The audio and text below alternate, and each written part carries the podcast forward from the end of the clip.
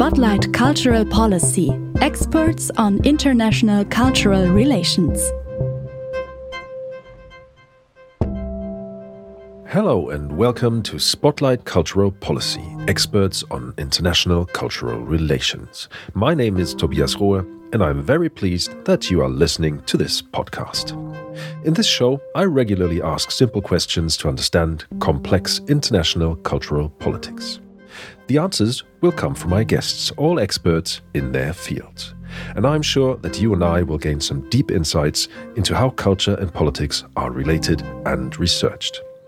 In this first episode, we will be talking about the relations of international sports events and politics, and more precisely, the FIFA World Cup in Qatar. Political scientist Claus Leggewie will be sharing his perspective on the topic. The professor at the University of Gießen in Germany is a founder of the Center for Media and Interactivity, former director of the Institute for Advanced Study in the Humanities in Essen, Germany, and long standing member of the German Advisory Council on Global Change.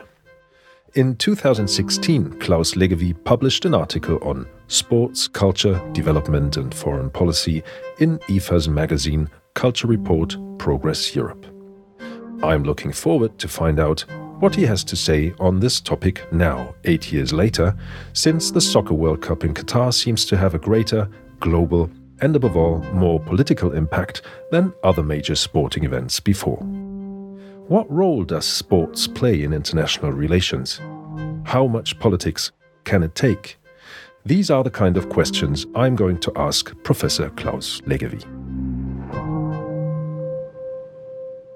Mr. Leggewie, for the first time, the Football World Cup takes place in an Arab country, namely Qatar. Is sport suitable for understanding cultures and building cultural bridges? Mm, well, to be honest, I always thought that the narrative of friendship between nations at world championships or Olympic Games has always been a myth. And that becomes a lifeline now at the World Cup, which is so hostile to spectators as this one in Qatar. You know, uh, sport is a fight, and it should be. And it's not so much about cultural tolerance as about individual respect for the opponent and fairness. That, that should play the main role and political and ideological differences should be completely irrelevant here, unless a competitor himself makes, let's say, discriminatory comments. For example, soccer becomes really politically explosive when there are political and ethnic animosities, as recently between the ethnic Kosovars and the Swiss team against the Serbian nationalists. But in general, you know, this friendship myth, we should leave it aside. In 2016, you published an article in the magazine Culture Report by the Institut für Auslandsbeziehungen. The publication provides an overview of the various fields of European cultural cooperation, identifies deficits as well as good practices, and provides political recommendations for action. In this article, you speak of sports as an amplifier for globalization and that the spectators of major sporting events form a volatile transnational community. How strongly is this sense of togetherness actually represented in this World Cup? I think there was no transnational community in Qatar and there was no virtual community all around the world because uh, uh, yeah, in, in, in Qatar, the fans were living far from each other and didn't have these usual encounters where they could be friends and have drinks together, etc. And we were missing all kinds of public viewings in the months of November or December. So this was not a transnational community at all. And the atmosphere in Qatar, I haven't been there, of course, but what is reported is that the atmosphere was very cold, very mistrustful, and it's it was all about controlling the masses and, and making money. The World Cup in Qatar is turning into an arena for political statements and at the same time into a demonstration of FIFA's power. How much responsibility can or should sports be given to carry out political and social discourses? Well, objectively, in the, in the middle of a bloody war that we have in the Ukraine or brutal repression in Iran, and in the middle of an openly and aggressively anti gay country, sports cannot be apolitical at all. It must be uh, political. If whether these political statements were helpful, I don't know. And you know, there is no opposition of the FIFA as a representative of sports and you know uh, the governments or other viewers spectators as the political sphere. Because FIFA in itself is an autocratic and a corrupt organization and it has become a collaborator of an authoritarian regime openly in in Qatar. And it's not representing the sport. It is itself a, a non-state power apparatus and FIFA has uh, more resources than the poorest countries in the world combined. So there are no longer two subsystems. Here, the supposedly powerless sport, and there's politics powerful that confront each other, but two power apparatuses have abused the reputation of the jogo bonito, as the Brazilians say, the good, the, the nice play. And the tipping point was reached long before this current World Cup you know, awarding it to Qatar was misguided from the start. And for ethical, for political, and for sports reasons. Everyone knew about the corruption, about the human rights abuse, about the lousy conditions of the guest workers. Uh, so that was the Ur defect like 10 years ago, so to speak. And by the way, the FIFA has already been totally compromised since the Blatter era. How much politics can sports take? It's involved and it should demonstrate its independence from political uh, apparatuses. But I wonder if it can. You know, uh, uh, Qatar is said to have spent 250 billion uh, dollars since uh, the tournament was awarded. And there is no compensation fund for migrant workers uh, that was promised to us, who, who lost, some of them lost their lives. And that is all about sports washing. And this cannot be repaired as long as European soccer clubs profit from the involvement of Qatar and the Gulf states. You know about Manchester City.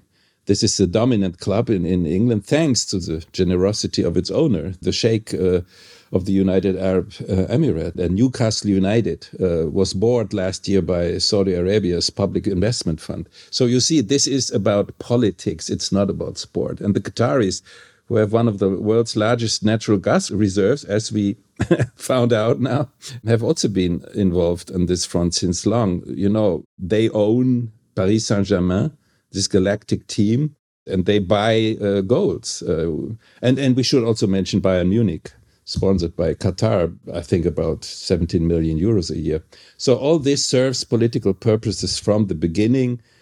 And Qatar, with its wealth, is not only selling optimally in sports, it has become an economic player of sorts and an international middle power. And that's what it is about. So if we would have to distinguish sports from politics, we should go back like at least 30 years. And I think it's quite impossible or yeah difficult because it's not a question of north and south uh, it's or west and south. The western actors have massively promoted this world cup and they totally agree. And and then you know the one love uh, band etc this is all a bit like lyrics.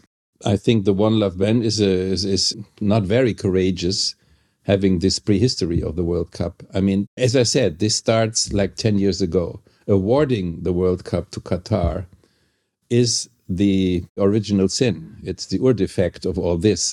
A politician like our Minister of Economy and Climate, who goes to Qatar and buys gas, natural gas resources, of course, he will try to make sure that the workers' conditions are better, that human rights violations stop, that the rights of women are respected. Well, we made them strong, and now they can simply say, okay, it's fine, let's do this lyrics, or even that was uh, rejected and they made fun of us. When is the point reached where sports must be political?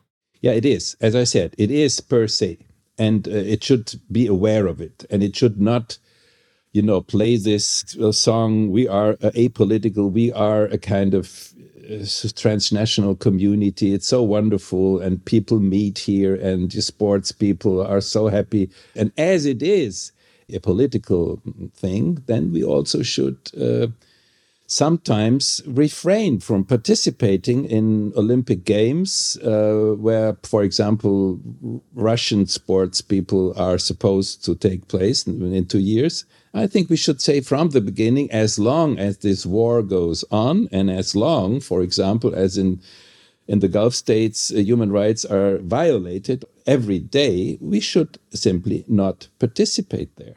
And this is a a priori condition going after you know after all these uh, awarding procedures and then kind of raise the symbolic flag in a stadium in Qatar that's that's not serious. Where do you draw the line between sports and political responsibility? Yeah as i was trying to explain there I could draw a line, but uh, it doesn't matter because the line is already. Uh, there are not two subsystems independent from each other, like economy and politics. There is also no line to be drawn. It is a mixture of political and sports ambitions. And by the way, this has to do with the character of sports and politics and business, by the way, because they all are geared toward competition, staging, performance, profitability. That's why they fit together. You know, nobody would watch or would make such a fuss of a, let's say, badminton world championship. No, maybe in Indonesia. Oh, I, I, will not discriminate anybody, but nevertheless, at the world event, at the global transnational event, it's just soccer because there are two teams fighting against each other, and the politics and the business uh, system kind of profits from this let's say, similarities uh, between the three systems. It's about competition, etc. And that's why the line can be drawn theoretically, but in practice, there is no longer any distinction between it, and it's too much involved. A state hosting a major sporting event presents itself as a brand and thus has a reputation to lose. The country makes a compromise between nation states forms of organization and the transnational sports society. How has Qatar approached this challenge and how successfully does it sell the brand Qatar? Yeah, I, I, very intelligently. they, they have had a very good performance. I mean, nobody is really criticizing Qatar any longer. We will hear in December, in late December, that was a wonderful World Championship as Infantino the leader of the pack, promised us. This is, as you say, it's a branding. It's the Emirates, and it's an airline, and it's uh, it's a soccer team, and it's natural gas, and they kind of evolve into an uh, economic and political middle power in the Near East. That's uh, what they wanted to become, and that's how they performed. That was political scientist Claus Leggewie on the FIFA World Cup in Qatar and the topic of what the relations are between international sports events and politics. I hope you enjoyed this first episode of Spotlight Cultural Policy Experts on International Relations. I certainly did, and I would be delighted if you tuned in next time for some more new insights in cultural policy and international relations. If you enjoyed listening to this episode, don't hesitate to share it with your friends. To make sure that you don't miss out on future episodes, subscribe to Spotlight Cultural Policy right away. You can do that wherever you listen to the shows of your choice, whether it's on Apple Podcasts, Spotify, Google Podcasts, Deezer, or Amazon Music. If you want to find out more about the Forum for International Cultural Relations, visit our website at